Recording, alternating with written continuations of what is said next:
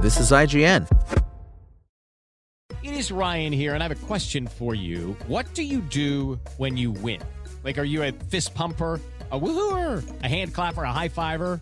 I kind of like the high five, but if you want to hone in on those winning moves, check out Chumba Casino. At ChumbaCasino.com, choose from hundreds of social casino style games for your chance to redeem serious cash prizes. There are new game releases weekly, plus free daily bonuses. So don't wait. Start having the most fun ever at ChumbaCasino.com. No purchase necessary. VGW. Void were prohibited by law. See terms and conditions. 18 plus.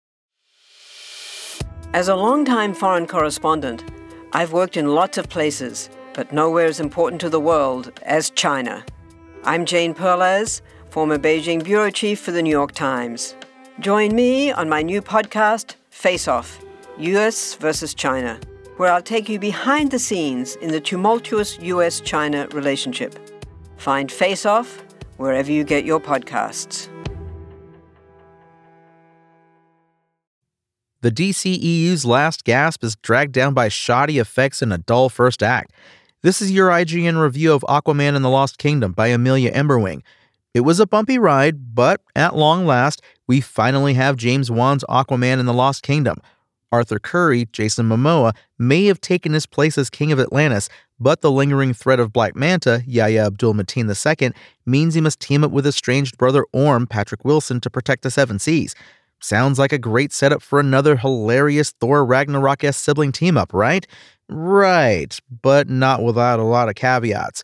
Sometimes, when a TV pilot doesn't do its job of grabbing your attention, you'll hear that you need to watch a few episodes before things get good.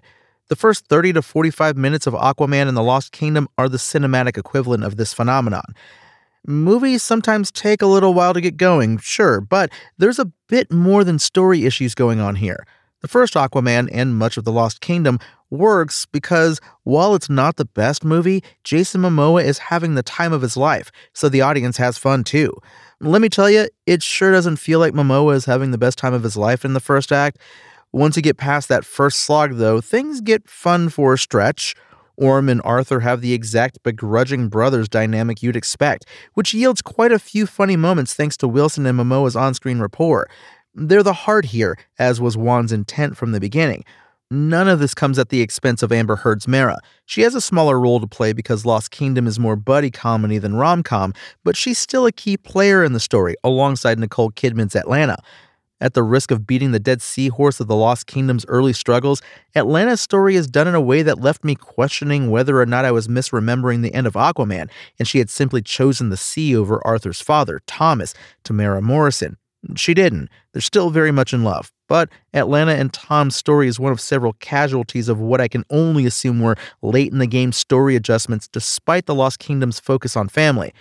Arthur and Mera surprisingly do not fall into this same trap, which only goes to highlight that a few establishing shots go a long way toward ensuring your audience understands the relationship while still allowing both characters to act independently without confusion.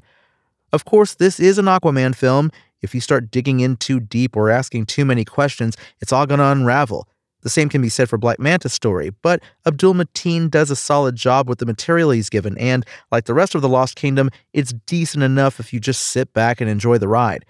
The first Aquaman works in spite of itself because it's fun and silly, and that's the tone that Lost Kingdom mostly nails just as well. The sequel also retains its predecessor's sense of deep sea spectacle, there's a level of wonder to the oceanscapes and worlds below the surface that kept me engaged with Atlantis and its surroundings. But the visual beauty mostly begins and ends with the landscapes and underwater civilizations. The Lost Kingdom was screened for critics in IMAX 3D, so viewing experiences may vary, but many of the antagonist hordes, Black Manta excluded, are so unattractively rendered that I snorted loud enough to make the security guard next to me laugh. They look bad, y'all. They may look worse because the scenery around them is so bright and crisp, but it's definitely a distraction.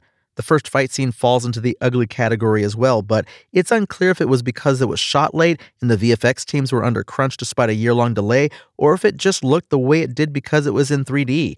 Or maybe both, frankly. It's to Aquaman and the Lost Kingdom's credit that it has no interest in saying farewell to its own shared universe, a continuity that began with Man of Steel in 2013 and draws to a close with this movie in 2023. In fact, it mostly just farts at the DCU on its way out the door. Say what you will about what this now concluded chapter in DC cinematic history deserves or doesn't. Arthur Curry going out on his own terms with a complete disinterest in what it all means for the franchise is both incredibly on brand and objectively funny. When Aquaman and the Lost Kingdom is being an Aquaman story and leaning into the silliness and family aspects of it all, it's fun. The enjoyable bits are just sandwiched between some ugly effects and a weird first act that feels cobbled together from a very different movie the relationship between Orm and Arthur, and the rapport between Jason Momoa and Patrick Wilson helps buoy the story and is unquestioningly the best part. It's a shame that the dawn of James Gunn's DC cinematic universe means we'll probably never see them again. Aquaman and the Lost Kingdom's IGN score? 6. Thanks for listening to IGN. My name is Tony Jackson, and for the latest Aquaman and DC updates, visit us at IGN.com.